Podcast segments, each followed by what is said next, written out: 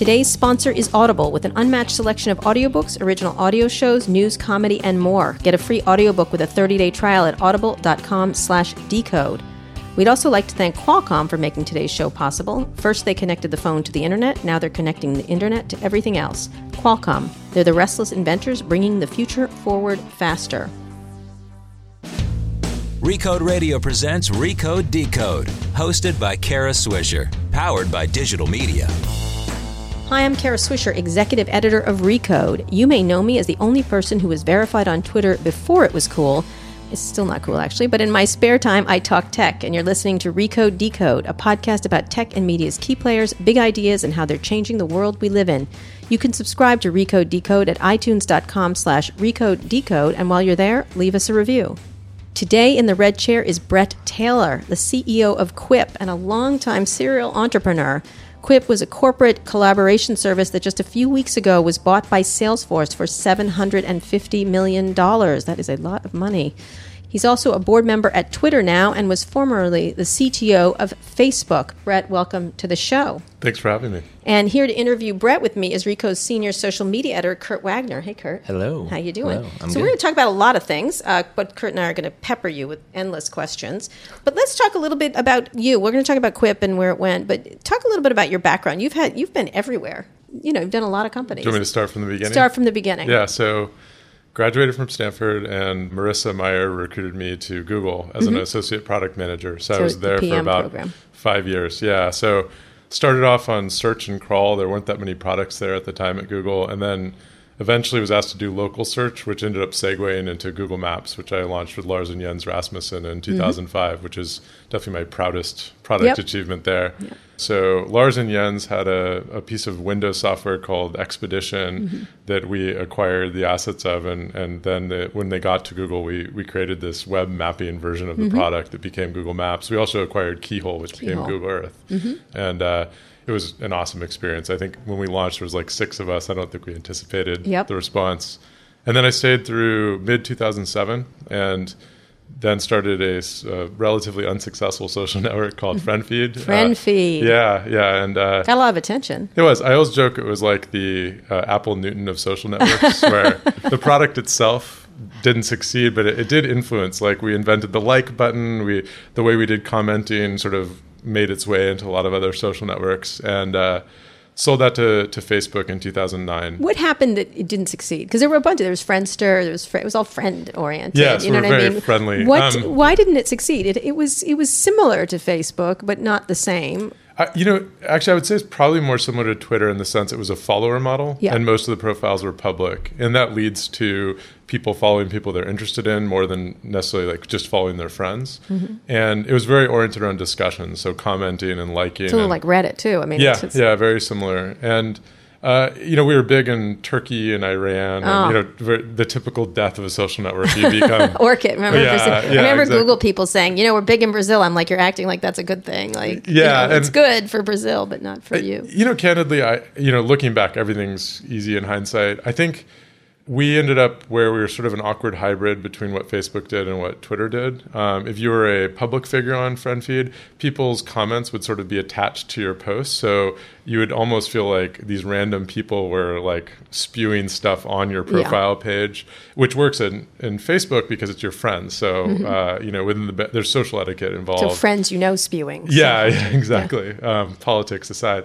Whereas Twitter, you know, even though I think it's somewhat flawed, you know, the way replies worked, it wasn't really on your profile, it was on their own. And so we ended up creating a, a thing where I don't think we were opinionated enough about whether we were for friends or for followers. And so, I, and despite that, though, I think the product was good in its own Does way. it make you think? Why does something stick? Is it luck or is it? Consumer products are hard because there's the product quality, but there's time and place and marketing. It was interesting when we lost to Twitter, which I think is fair to say we did. We like in the sense I don't think we were really competing against Facebook directly. Uh, it was when Oprah and Ashton Kutcher and Oh, right. Obama sort of all in succession Yep. adopted the product. And Twitter, we, not yeah, Friend Twitter, Feed. not Yeah. friend feed. And uh, we realized we weren't really focused on like marketing and outreach and all these things that being a bunch of geeks, we were just hopelessly naive about. And and I and so you know you look back and was it the product or was it that or was it a combination? How much money did you raise? Uh, we raised five million dollars. Okay, not much. Yeah, not much. Yeah. and Did- we had most of it in the bank when we sold. Did you have any idea how big the the feed would become? Right, because at this point, news feed didn't even really exist. It was just people writing on each other's walls, right? Yeah, So- there, were, there were early versions of it, and um, we what we really wanted to do at the time was we wanted to be sort of the newsfeed for the internet, where you you could use a photo service like Flickr, and it, your your followers could see that you published it, and kind of be that social layer on top of the rest of the web. I think that sort of there's sort of a chicken and egg problem there, though, that we didn't quite crack, you know, um, and uh, that was a weird mixed metaphor. yeah, that was. you get- I was wondering if you did that on purpose. That yeah, was- um, but I think the vision was interesting, and certainly as Facebook did things like Open Graph and things like that, we a lot of the reason why I think Mark decided to acquire the company was we really shared in that vision of what it means to like make these products more social and can be that sort of social glue. Why did you decide to sell? What was the, the story behind it? Fundamentally, we just knew we had lost. So you know, these are there's not like a silver medal in social networking. You know, like whereas in enterprise software you can build a healthy business and, Mm-hmm. and it's not necessarily winner takes all. Once we were sort of Twitter was more popular, but we were, we were gaining on them. Mm-hmm. And then you know, you Obama and Oprah and all that, and you know their Oprah. graph. If you graphed us together, our graph started to like Mm-hmm. merge into the x-axis, and There uh, used to be a lot of search products, and then there was Google. yeah, exactly. And so we did one redesign, which was like the dead cat bounce, and then we're like, okay, we're either going to pivot in Silicon Valley terms or Right. sell. And we really cared about social networking, though. I mean, we didn't get, develop this product just for fun, and we really felt passionate about it. And so we ended up talking to to a bunch of different folks, including Facebook, and Facebook's offer ended up being the most compelling. And also, you know, honestly, I I didn't know Mark well at the time, but I, I really like in that process. You know, it's funny. You walk out of the place, you're like, "Yep, now I know why we lost to them. This Yeah. place is really smart." Yeah, yeah. And so I was just really impressed. And Paul Buchheit, who's one of my um, co-founders, really Right. felt the same way, and we really like uh, decided it was the right thing to do for us. who who else were you guys talking to? Like who else were you, You can shopping say the company now. to? The, I yeah, yeah, It's no. We, we talked to everyone you expect, Twitter, Google. You know, um, we really sort of ran a process because we were trying to sell the company, so it wasn't like we were being cagey about it. We sort of sent the word out that you know we were shopping ourselves, and interestingly enough, and I, I didn't really appreciate this at the time. It was my first company, but the offers are all kind of different. You know, it's just sort of like the structure and who you work for, and like so, you know, with Google, it wasn't like just the money. We're like, do they actually get social? You know, Right. they actually want No. to do this? And I and, shall answer that for you yeah, today. and and it wasn't. We respected the people there. We knew them, but we really wanted to work on social networking. Like we were passionate about it. So it was interesting. I, I at first you sort of think you shop around, you get a bunch of price tags back, you pick the highest one, and I learned through that process that actually like the relationships and the conversations actually turned out to be as meaningful as the financial part of those deals. was Um, it was it even close, or just you just yeah, like Facebook? they were all. They, I think we really respected Twitter as well. Um, so I think because we wanted to work in social networking, you know, that was probably the one we seriously considered. Yeah. Yeah. It's hard because when you do get into those things, you do. You walk out of. I remember when we were doing funding for Recode, walking out of a meeting going, no, no, no, no. Like, and I don't. And it was a great place. Yeah. If I said the name, you'd be like, oh wow. Yeah, no, it's it is really weird because you, you fundamentally, you know, you're gonna have golden handcuffs, or you know, where you have a financial incentives to stay, and you have your employees who, candidly, aren't participating in the decision to sell the company, and so you really want to do right by everybody and pick a place where people are going to be happy and their careers will thrive, and you can be proud of. And so there's a lot of emotions and sort of more qualitative things you consider. And as I said, you know, it's your first company, you don't really think about it. And then you're in the process and you're sort of overwhelmed with this the, these data points. And I'm really happy with what we decided. I, I we were talking earlier, and the relationships I ended up developing at Facebook have been some of the most meaningful in my career. And I, I wouldn't have anticipated that. It was just a really good outcome for us. So You you then became CTO of Facebook, That's right? correct. For like three years or give so. or take, yeah. That's a big job. Yeah, it is a big job. I mean, what was the company like when you? So, how did the company transition from 2009 to 2012 when you were there? Like, what? I'm sure there was a lot, but like, what are some of the main takeaways that you can think about from your time there? So one is we were scaling the company really rapidly. I'd seen that at Google, but not at the level of seniority. You know, I was much more of an individual contributor at Google, so you just sort of go along with the ride. Mm-hmm. There's a lot of those at Google. yeah, exactly. And at Facebook, you know, I was a participant in those discussions about how do we scale, who do we scale, how do we bring on leadership in this area, that area. There were a couple of bigger events. The shift to mobile and the IPO were both meaningful and complicated and we made some missteps and i think those for me were the most intellectually interesting just because you learn how to make mistakes at scale and correct them at scale. And and I hadn't really done that at Google. You know, Google Maps I'm really proud of, but it was small. We were starting from scratch, Yeah, so it's there's nobody easier. watching. Yeah, it's not like you're going public while the company's shifting to mobile and your monetization products hadn't made the shift yet. And you know that kind of complexity is was really new to me and I and really rewarding to be mm-hmm. honest. And the shift to mobile, how hard was that? I- That was you a know- big decision at Facebook. They did it. you Yeah, know, they and had the and I- phone. they didn't have the phone. There was a lot of you know- Definitely, and I, uh, you know, we made lots of mistakes through that process, and the most widely talked about was the the commitment to HTML5 versus Yeah. native apps, and it was interesting because I, I sort of don't regret any of the decisions we made. I sort of wish we had changed faster, but when we first were making mobile apps, um, there was a lot more platform diversity. BlackBerry was very popular. Android wasn't quite popular, and it started out really fragmented. It never quite had any consolidation, and iOS was popular, but only in certain countries, and not in many of the countries in which we had really strong growth initiatives. Um, and so we ended up sort of saying, okay, if there's going to be a lot of platform diversity, we want to, you know, uh, pick a technology strategy that makes us Facebook on equal footing on all these platforms. Then quickly, Android and iOS just won. Yeah. and then it's okay. Okay, our strategy is completely flawed. Let's make the best of breed experience for both of these. And you know, the thing you learn about a, a larger company is even if your decision was good before, it's not just changing your decision. You have to like bring everyone along with you. Yeah. You know, you have all these engineers who are committed to one strategy. Right. And they were for different reasons. Like you might have been for business reasons, but they were for ideological reasons. Like it's the open web. And you know, now you need to shift the strategy, the product. You need to retrain people. It's different programming languages. Yeah. That was a thing that was very humbling for me is, you know, it's like, oh, I made a small mistake now that I'm spending a it year to iterates, yeah. unwind. Mm-hmm. Oh, so you And- were all committed to that phone, and we talked to Chamath about it. Like it was like an effort to get in there too. Yeah, you know, it's hard to say. Like, I think people sort of overstate the experiments at these mm-hmm. places. Like, I never viewed that as like the strategy by any means because the context around Facebook and mobile is interesting, where it's, it is the most popular application Absolutely. for a lot of people. But it doesn't necessarily mean you want it to be the centerpiece of the the product too. And and so at the same time, there's like just a lot of experiments in that area. And I do think that like the one thing I would say is that like you want to create a company culture where you're willing to take big bets and fail, and that's okay. And I think that's one of the things Mark Zuckerberg, I think in the industry, is probably the best at, and where you're willing to like do it, cut your losses, move on, Right. and I think we we as an industry sort of like f- over fixate on the failures a little bit because it's interesting. It's like wow, this perfect person's flawed. They made a bad decision. Let's Right. all talk about it. The thing that companies die though because they stop doing that.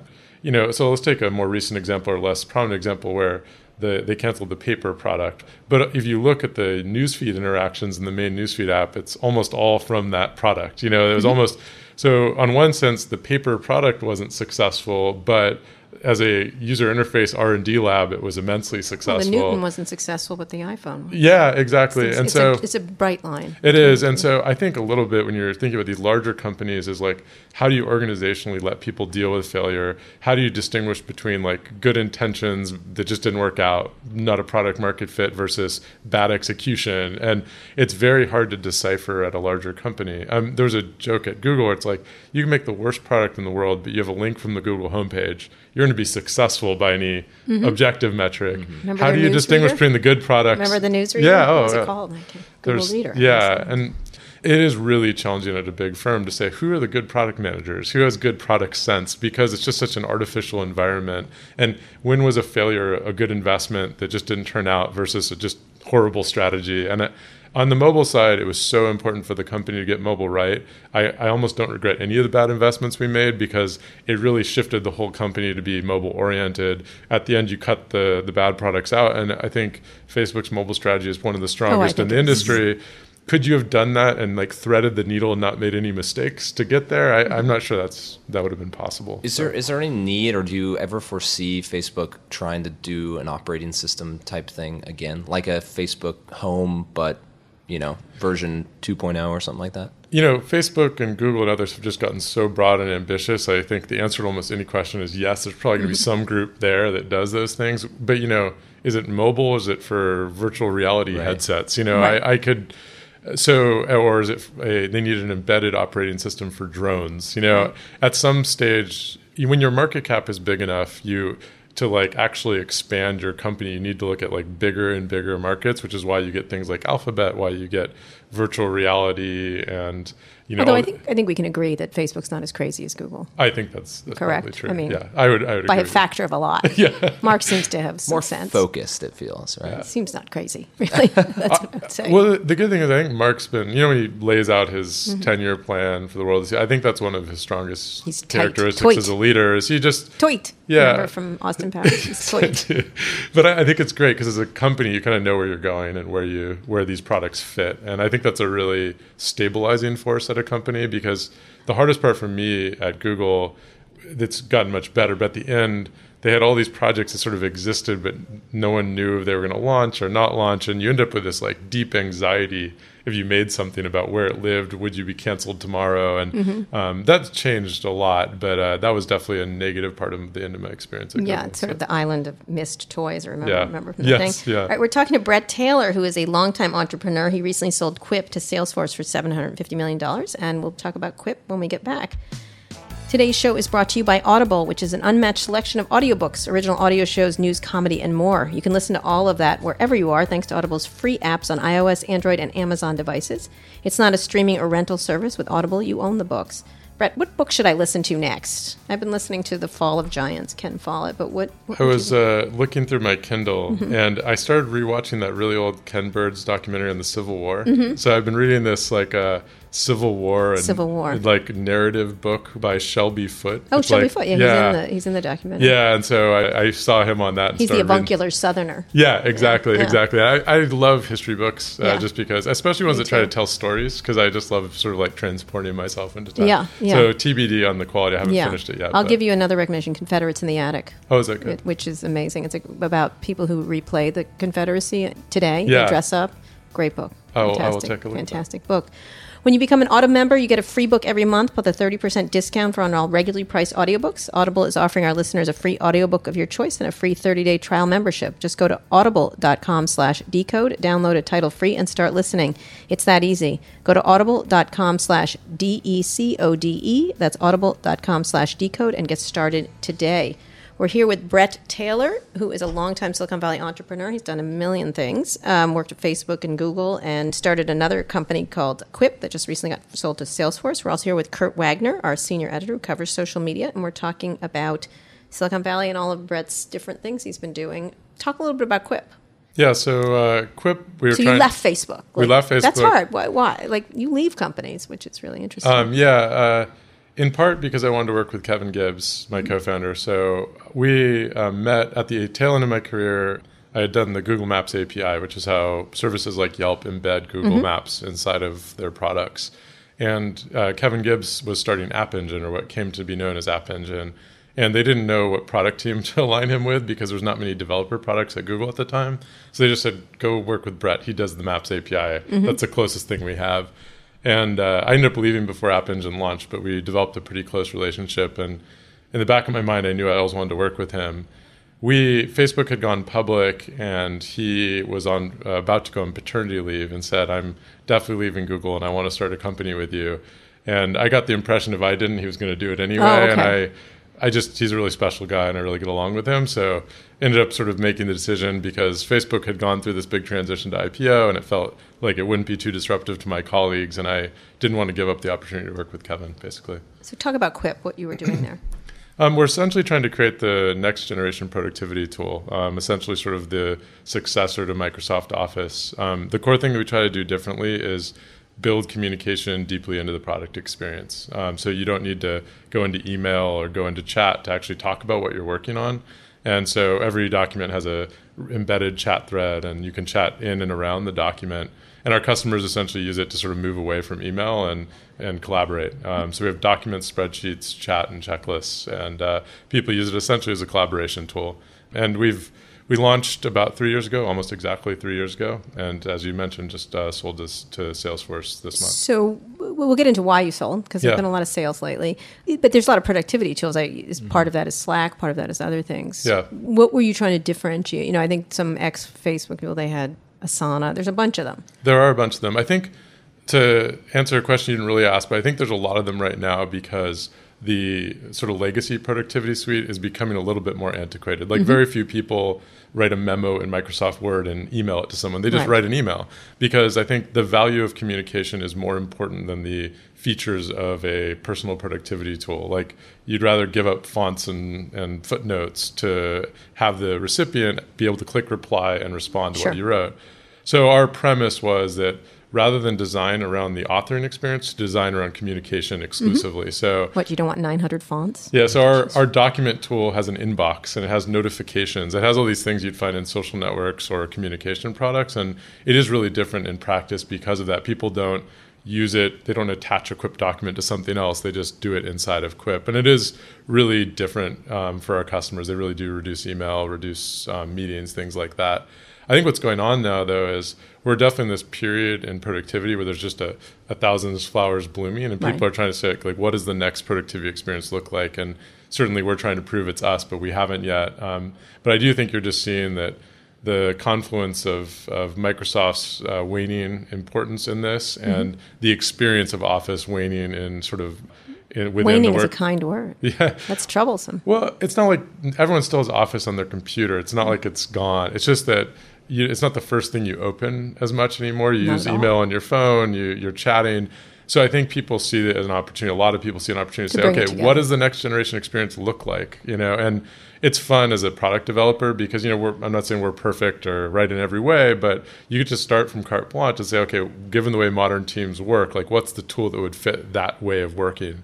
Um, and companies like Slack and Asana and Quip are all trying to take on this at different angles. And my guess is in some number of years you'll start to see some consolidation as one proves to be the the winning pattern. But it's really fun time right now because I think there's just so much experimentation and innovation right now. That was actually what I was just going to ask you because when you look around, it's a little overwhelming. I kind of think of it as similar to messaging, right? There's like 50 different ways that I could Yeah. send someone a text-like message.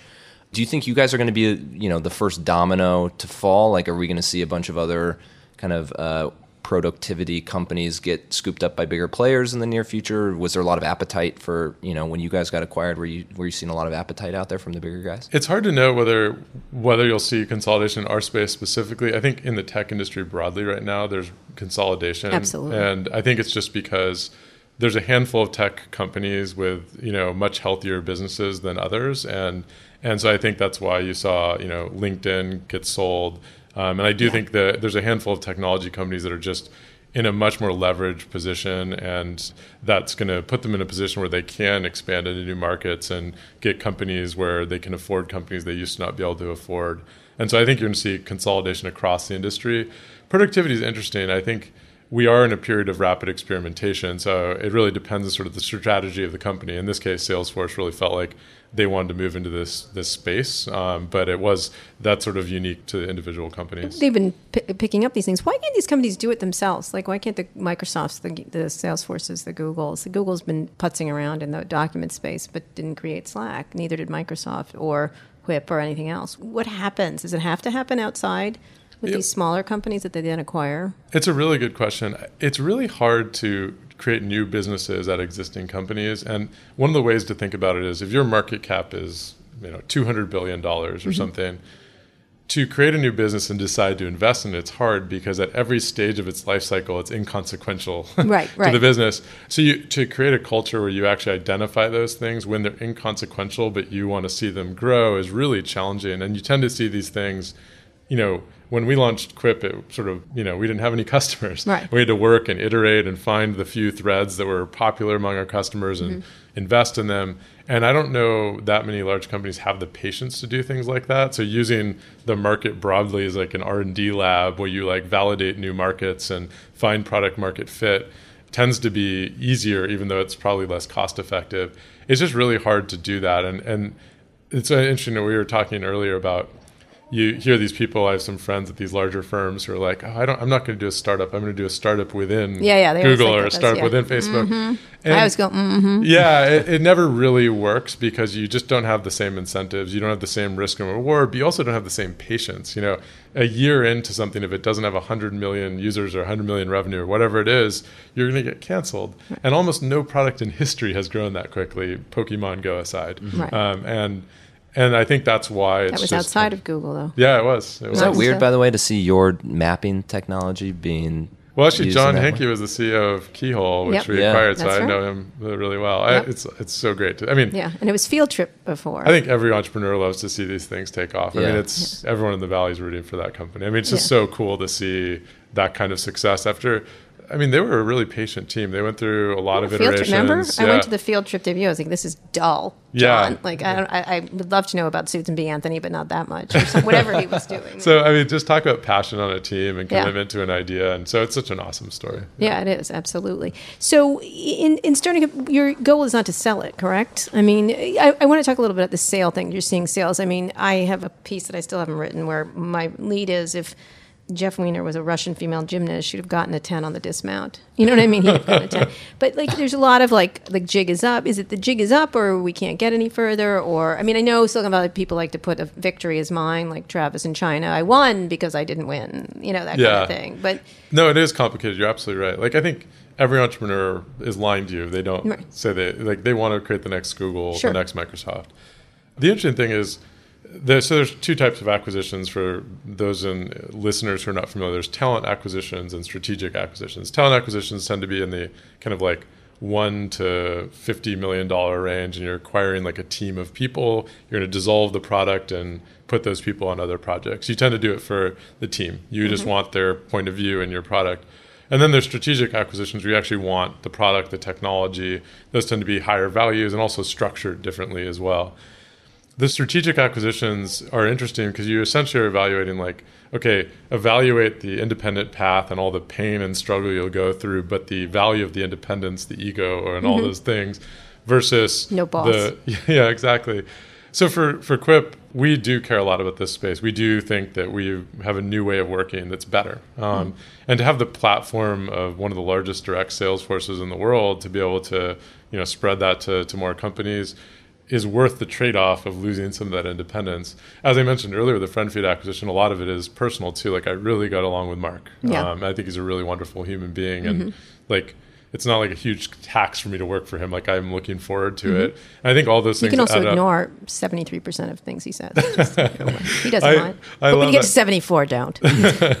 but uh, and so uh, really when it came down to it is like you're sort of weighing all those qualitative things but it's not like a black and white decision i mean you sit there kevin and i were just sort of you know, a lot of navel gazing you're just like oh my gosh is this the right thing Had you do? gotten acquisition, or did you say, "Uh oh, we better sell"? Like, because with friend feed, you're like, "Uh oh, we better sell." uh, we we had uh, hadn't even started spending the money raised in our Series B, Which is how much? Thirty million dollars in Total. our Series B. No, forty-five total. okay. Um, and so we hadn't even started spending our money from our Series B, so we weren't necessarily in the position where not definitely not necessarily we were definitely not in the position There's where we needed pressure. to sell.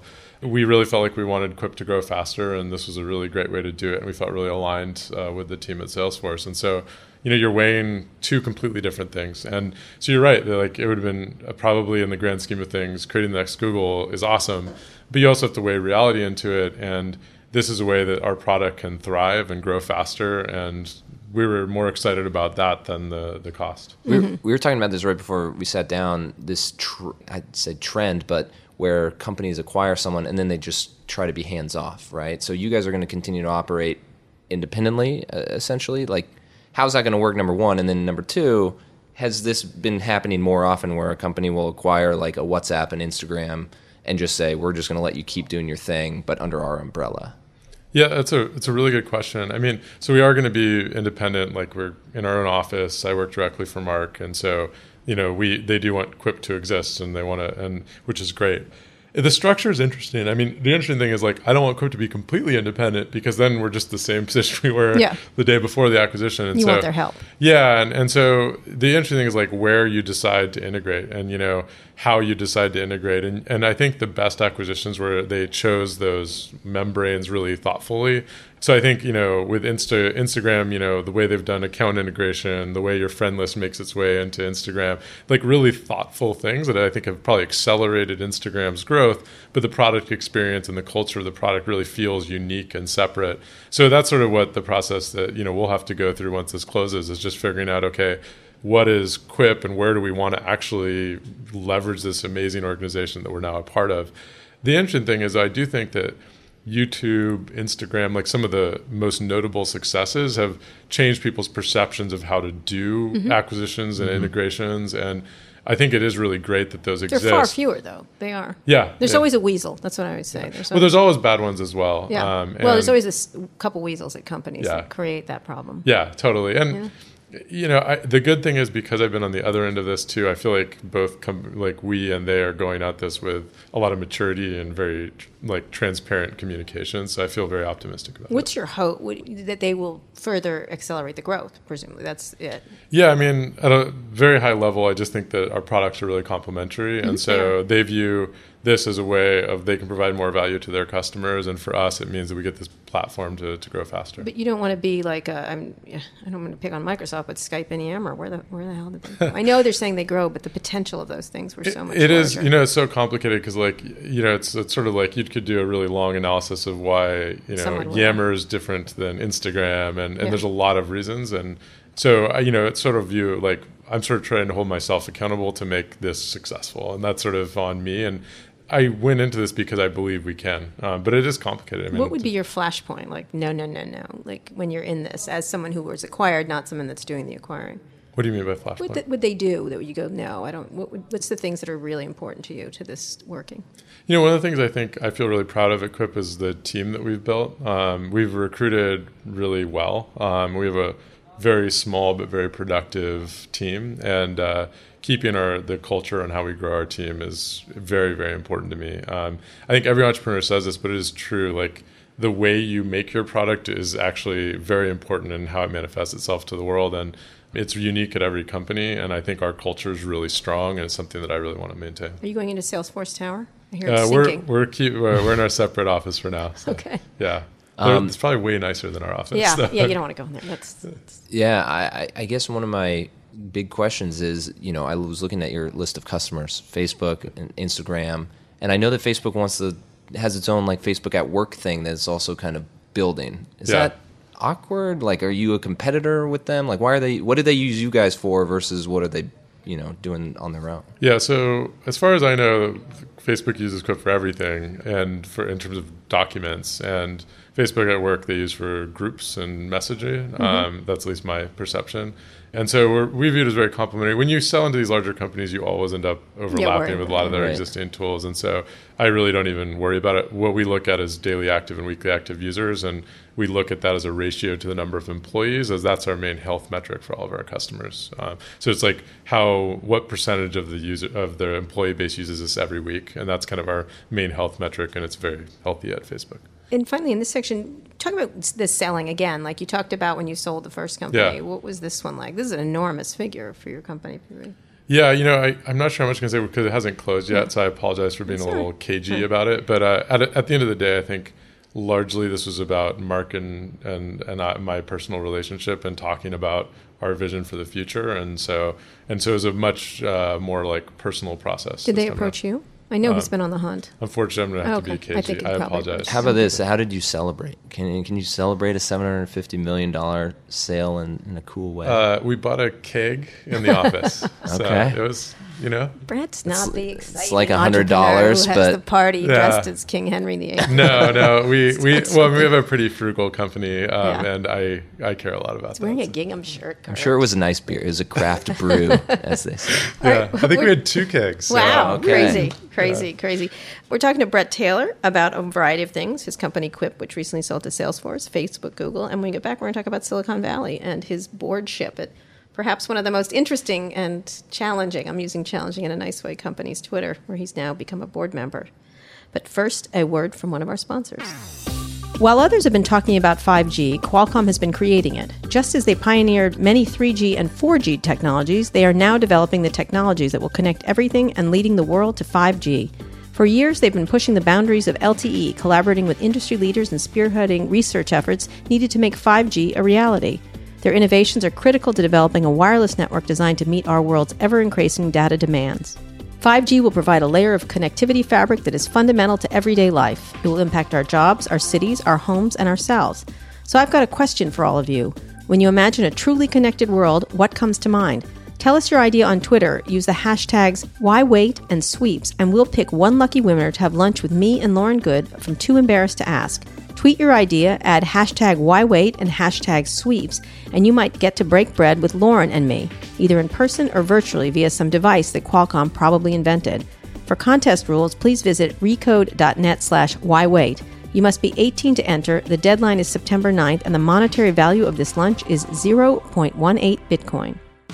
I'd also like to tell you about Recode Media with Peter Kafka. And this week I have the real Peter Kafka here in the San Francisco studio with me. Peter, who did you talk to this week? I didn't talk to anyone this week. We got Ed Lee to do my work for oh, me. Oh, excellent. And what's he talking? Who's he talking to? He talked to Sam Dolnick and Cliff Levy from the New York Times. Uh, Cliff Levy is a masthead editor. He's one of the guys in the masthead. Mm-hmm. Yes. And Sam Dolnick is one of the three guys who might. Salzburgeries. He's one of the three Sulzbergers who might become the Sulzberger, who might end up running the New York right. Times. Right. There's a bake-off among Sulzbergers, Yeah. right? And he's a cousin, one of the cousins. Yes, so he is. He's one of the three, sort of in that race. The gist of it was they're talking about how do you take a old newspaper and make it a new digital shiny product. Did they figure it out? I don't know. It's a secret. We'll see.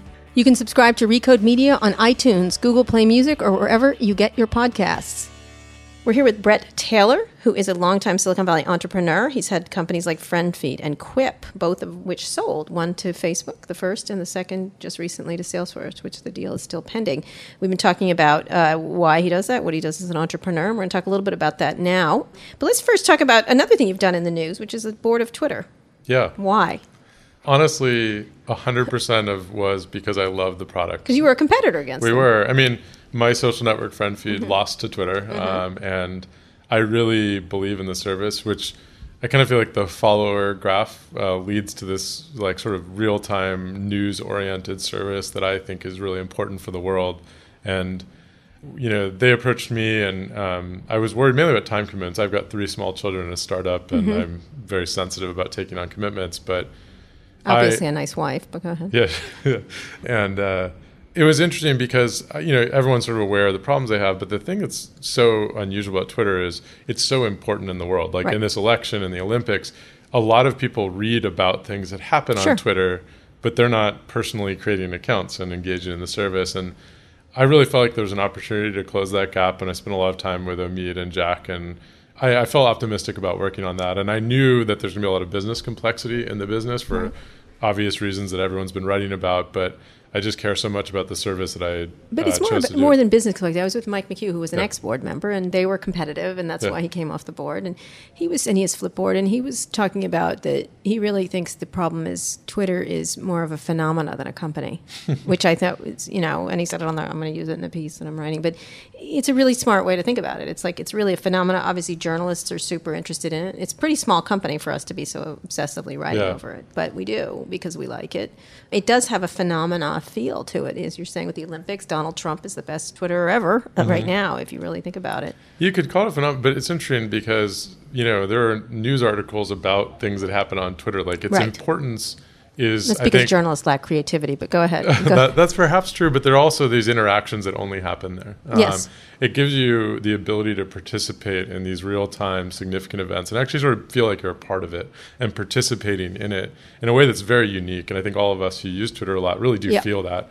And I think the opportunity is that gap. It's like, can we actually like produce an experience where more people actually want to create an account and experience that for themselves and like articulate that value that I feel in the service in a more broad and mainstream way. The whole it's a feature, not a company. It's a this, not a company. I Mm-hmm. Yeah. I also find this very reductive, you know, and I think, right. and there's a lot of nuance to it, but I just feel like there's a lot of really meaningful stuff that is only on Twitter, Right. and I think there's a most people in the world would benefit from experiencing that, but you know, the, the company is struggling to sort of provide that value proposition to Why? enough people. You know, I don't know exactly. I just joined the board. Mm-hmm. I only know stuff from afar, but I do think the the company's gone through a lot of management transition. It's gone through a lot of product leadership.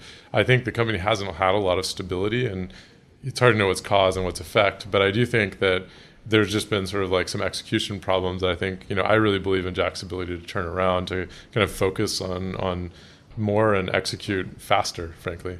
What's your role going to be on the board? You see yourself as like a product advisor, or Certainly, they didn't bring me on for my financial expertise. so, um, yeah, I mean, it was actually the main question I had when they approached me was like, why do you want a product person on your board? Because I've, I've generally felt like the board is the wrong level to have product discussions. And I think they just felt they had a lot of uh, traditional representation on the board for things Media. like, yeah, media, finance, things like that. And they just wanted to have a more, a board where like, the user and the product were represented more directly, and so that that was sort of my expectation going in. You know, when you first joined, this was before the Quip sale had been announced. There were a lot of people who thought you might then go run product at Twitter. Um, it sounds like though you're Yeah. pretty squarely seated Friend at feed Salesforce. emerges. Yeah, as- no, I'm I'm set at Quip. Okay. Yeah. Yeah. But in, in the idea of this execution, you know, you had seen the errors you made at FriendFeed, Yeah. or, or not the errors, it just didn't work. Yeah. One of the things that's interesting about Twitter is how many execution problems, how many management mishaps can happen to one company with so much promise. I think we- everyone agrees the promise is there. Yeah. Uh, people are worried about the product, whether the product is iterated enough. I think that's always something they talk about in Silicon Valley, but it should succeed. Yeah, it's true. I mean, the best part about Twitter is how much the community uses it really loves that product. Mm-hmm. But it also makes it hard to make changes. You know, I think a few months ago they announced we're going to rank timeline, and there's this big uproar. And the thing that I think the reason why I feel optimistic about the company is because Jack is in charge, and I think.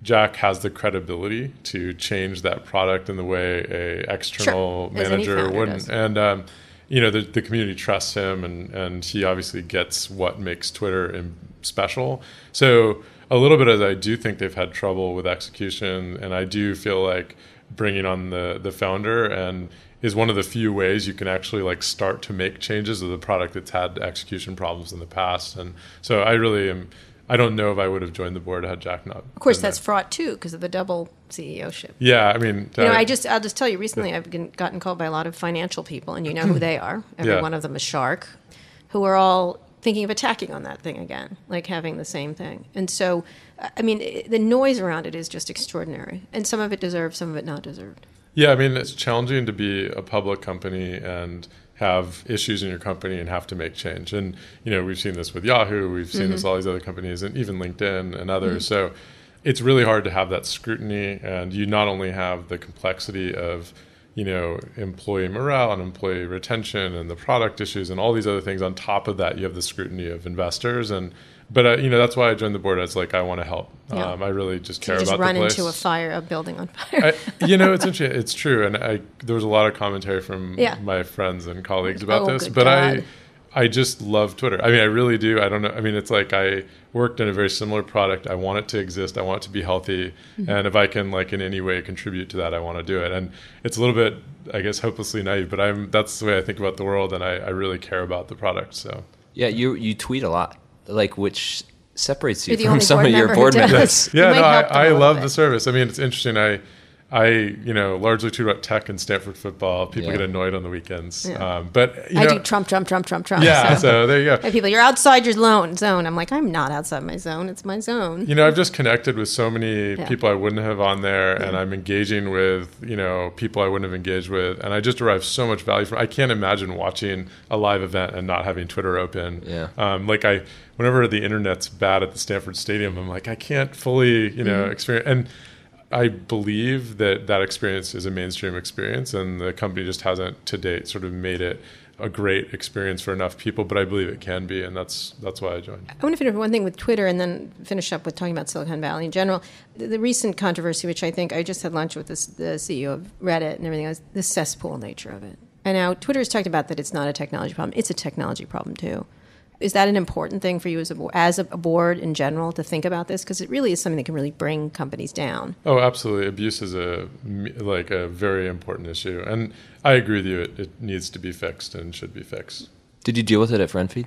Oh yes, I mean every social service does, and Except I think, Facebook, where you uh, just get uh, inundated with squirrel videos or cat videos, which is just But- as abusive. but there are lots of abu- No, not just as abusive. The the interesting thing is I'll speak more to Facebook because it's like a little bit simpler for me to talk about since I'm not on the board of it. Um, and they uh, the interesting thing is you have a lot of different tools at your disposal. You have Sure. technology. You also have social mechanisms. So like how do you deal with like bullying? You Right, know, they and, did. Mhm. and you can do it. You know, instead of just technological things, you could report to the teacher. And Mm-hmm. so I think the you just need to have a team work on it. You need to use every tool at your disposal, both the social things and the technological things. Mm-hmm. But you have to take it really seriously and like get in front of it. And uh, and I uh, and I, I think it's a very important issue. So Why is it that it's so vexing to these companies, all of them? Because one of the things, the two things they, they're like, we're the smartest people in the world. Oh, we can't do anything about diversity and also abuse. And you're sort of like, I thought you were super smart at math, or, you know, I thought you were super fantastic. And Yeah. is it really, is it a priority thing? I mean, be honest with yourself. Yeah, and- so I, you know the companies where I've seen it fail, like I'll just take again products I'm not on the board of. It's Mm-hmm. like you look at things like Reddit and others, it does run up against the concepts that might be culturally important to the company, like free speech. Right. Mm-hmm. You know, like if we which comments do we suppress and why and to define a framework by which you deal with abuse that doesn't run up against what were very real values of the company when it started is really challenging. And so you end up, I think, probably not taking assertive enough steps because you, you start to run up against some of those, Sure.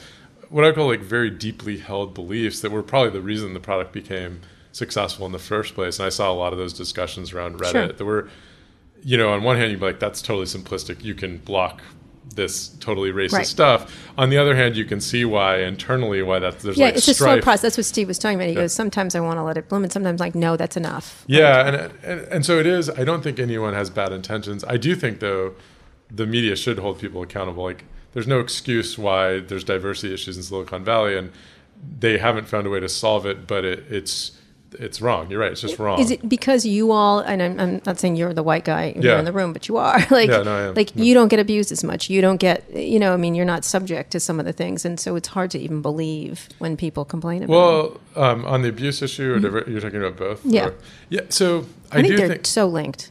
I do. They, oh, that's interesting. I wouldn't have said it, but I, I need to think about that more. But like on the diversity issue, a lot of these things are sort of self fulfilling. So if you don't source aggressively enough early in your company's life cycle, and you end up with an, a team that is not diverse, it's harder to fix that issue later because you don't want to be the only person from your your minority, you know, social group at a company because then you're you encounter Alone. all the the problems that uh, you know everyone who's a, in a less represented group understands and and so really you have to be assertive from day one and if you're not turning that around is even harder you have to work way harder on sourcing you have to work way harder on sort of like fixing the cultural issues that manifested themselves because you weren't diverse and i just think companies aren't trying hard enough and i, I agree with the criticism Well, I think they just feel like they it's not their fault and they're trying, and it, that's not good enough. You know? trying is not good enough. Yeah. You need to. I mean, it's like you wouldn't have an earnings call and say we tried really hard, Yeah. but like the earnings just didn't come through. That's Yahoo. And, uh, You see what happened there. and so I, I think the criticism They is didn't try, completely correct on this issue, and um, it is harder because it is a um, self fulfilling prophecy. You do have to find the right candidates. It's harder to find qualified candidates, but you have to try harder on that part of the pipeline if you actually want to achieve the end goal that you have to actually have your employee base represent the population.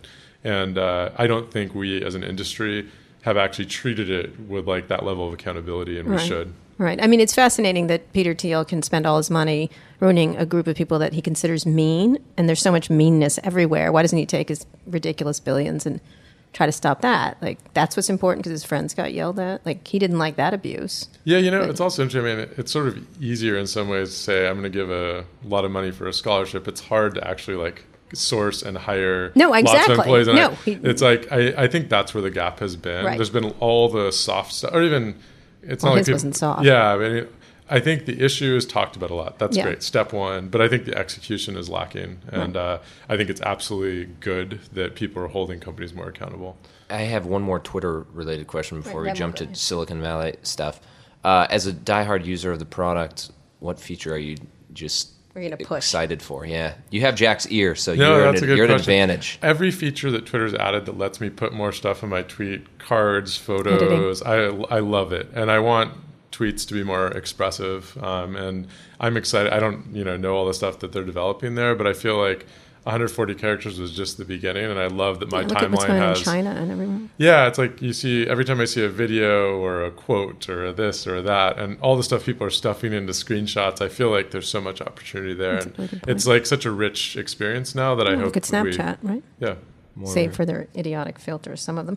Let's finish up by talking very briefly about Silicon Valley. Where do you think it is now? There is a selling cycle going on. There's a where are we in the innovation cycle? Everyone always agonizes over that. For, as a longtime entrepreneur, you sold a company. Do you want to start another one? Do you feel we're we're in a slower period of innovation, or Well, for me personally, I'm committed to Salesforce right now and uh, committed for the long term. But the broader question about where you're an investor too, um, yeah, a little bit. I don't do a lot of it. Um, just I don't have the time, honestly. Um, but I, I do think that like early stage investing, I feel like. I feel I'm not sure it's going to dip too much. I think we've created a really healthy ecosystem. I think like things like Y Combinator were some of the best things to happen to the valley, where we now don't just have Series A investments where you have to know someone to know somebody. You have these like broader programs where I think we're it's a much more inclusive uh, sort of early stage investment environment than when I came out of college, and that's really great. And I feel like it, I'm not going to say it's self fulfilling. These things all go through cycles, but it's small enough amounts of money that I think it's you know very even if the entire late stage market collapses, I think there's going to be a, a lot of early stage investment. I think the thing that I've really been interested in reading is like Bill Gurley's comments on when to go public and late stage investment and the investment structures that these late stage investors have. I feel like that's the thing that has been changing over the past year Yeah, and will nobody continue wants to go public, right? I do think people, you know, have been waiting too long to go public, and I think it creates weird. uh, So one of the things that you only know if you're in the valley, but is true, when you leave a company, you have to pay to exercise your options, or you lose them. Mm-hmm. Mm-hmm. But that was sort of started within 90 days or something like that, usually. And some companies have started to choose different structures, but that's the norm. That was started on the premise that like the company would have liquidity within your existence at the company. Mm-hmm. Now you can work at a company for seven years right. and leave, and you have Well, to we like wrote about it with One Kings Lane. Everyone Yeah. got shafted. and so I do think that like a lot of the like structures of private companies were based on the premise that you know you'd end up having liquidity within some reasonable period of time. And now that that's changing, I feel like both employee incentives are, are different. You still have like heavy stock, low cash. Like how long can you endure in a the Bay Area, like mm-hmm. not getting paid a lot of cash and um, similarly, I think that like there's a lot of advantages to being public too. Like look at all the acquisitions you can do, and I, I feel like that is going to shift. So it's Um, gonna be cool again. I believe so, and I think people like Bill Gurley, who I really respect, are like articulating in, in a more like intellectually rigorous way than I am. He's just trying to prod Travis into going public. yeah, perhaps that's it. Maybe I'll stop after that. Um, but I uh, also think there are, is some consolidation going on. I think the um, strength of sort of the big four, big five, depending on how you count it, uh, growing, and I think you're going to see a lot of consolidation as well. I'm, I'm curious if you've noticed, and since you don't invest a ton right now, maybe, maybe not, but I'm curious if you've noticed if Silicon Valley has indeed been kind of bleeding into other areas. And like, I know we've talked about this a lot, right, with Silicon Beach down in LA or whatever. And I don't know, I guess I'm curious, uh, do you feel like it truly is starting to become a there are other tech hubs out there that are viable for, for this kind of stuff, or not really? You know, I don't. So I'm going to give sort of my instinctive answer because I don't invest enough to actually have stats on this. But you know, you see great LA companies like Snapchat, and that's great. Great Seattle companies, New York companies. For all of the growth in Yeah. those areas, Silicon Valley has grown faster. Um, and I, there is a unique thing here where you know I, I did FriendFeed. By many metrics, it was just a failed company, right? But you know, like in Silicon Valley, it was a great success. It was a good made a financial outcome. Yeah. Um, the product was influential. People respect it. People were like, "Friend, I loved FriendFeed. Yeah. You know, I loved what you guys did." I don't know if that culture of like celebrating failure, the availability of capital, the availability of talent, it is a very unique place, and it, there's so many variables. It's not one thing. It's not just like there's capital to be invested. It's how it's invested. And you know, for example, I know friends in Canada, and the investment terms they get are just so much worse because whereas here the investors say, well, this probably wo- won't be the first company this person starts, so I want to, you know, I. I want to maintain my relationship, Right. and, and the terms are friendlier, the availability is higher. Like, so I think Silicon Valley is very unique. Yeah, Um, there's a suspension of disbelief here. yeah, it is. And so you'll hear a lot of people talk about what's bad about it. I do think the things that are great about it far outweigh it, and it's why it's sort of self fulfilling.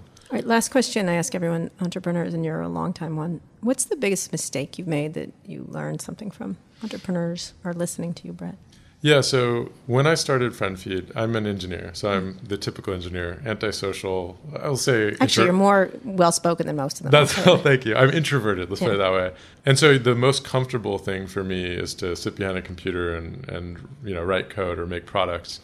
And I think growing a team is really important. And it's a very like you have to go out and talk to people and get rejected a lot. And you're mm-hmm. convincing people who are getting paid ungodly sums of money at Google to take a big risk and join your team. And we just didn't spend enough time like building the team and recruiting because it's really uncomfortable. I mean, being rejected all day, starting conversations when you're an introvert. And at Quip, we were just way more assertive about it. And I think the quality of our team is just exceptional because of that. So the thing, the broader thing is like when you're an entrepreneur, I think you default to the things you're most comfortable with. And like figuring out to be self aware enough to know the things you should be mm-hmm. doing, even if they're not comfortable. I was much better at that the second time around than the first time around, where I would just naturally settle into what I did most Right, that's very. Zuckerbergian, self improvement. Yeah, I something guess- he does. Remember true. how he used to uh, No, talk? I- New Year's resolution. he did. He Yeah. does. He learned it. He He's, learned to talk. he's way better at that. One time we I'm had not a gonna learn conversation. Chinese anytime. no, I know, but we had a conversation of more than five minutes. He goes, "I've been practicing my conversations." I was like, "Really?" Like it was really funny. It was a long time ago, but he did. He did. and He's gotten better. It's Yeah. very. interesting. you're right. It's true. You you do default to what you're good at. It's at. true. Absolutely true. Yeah. Anyway, Bret, this has been fascinating. Thank you so much for coming by. And I'm sorry we ran a little late there, but you're fascinating to talk to. And thank you, Kurt Thank you. for doing this lovely conversation. If you enjoyed the interview as much as I did, be sure to subscribe to the show. Be the first to listen to future episodes or catch up on previous episodes, including some really fantastic interviews I've done with Walker and Company CEO Tristan Walker, Chaos Monkey author Antonio Garcia Martinez, and former Coursera president Daphne Koller, just to name a few. All those interviews and more are at recode.net slash decode. Now that you're done with this, why not try one of our other podcasts? Recode Media with Peter Kafka comes out every Thursday. On Fridays, I host Too Embarrassed Ask along with Lauren Goode of The Verge. And on Recode Replay, you can find audio from our events like the Code Conference, Peter Kafka's Code Media, and Jason Del Rey's Code Commerce. Try to listen to the Elon Musk interview. It's one crazy interview we did this year in May. Thanks for listening. Thanks to our sponsors, Audible and Qualcomm. Thanks also to Digital Media, which distributes this show. This has been another episode of Recode Decode. Remember to subscribe to the show and leave us a review at itunes.com slash recode decode. I'll be back here on Monday with another great guest. Tune in then.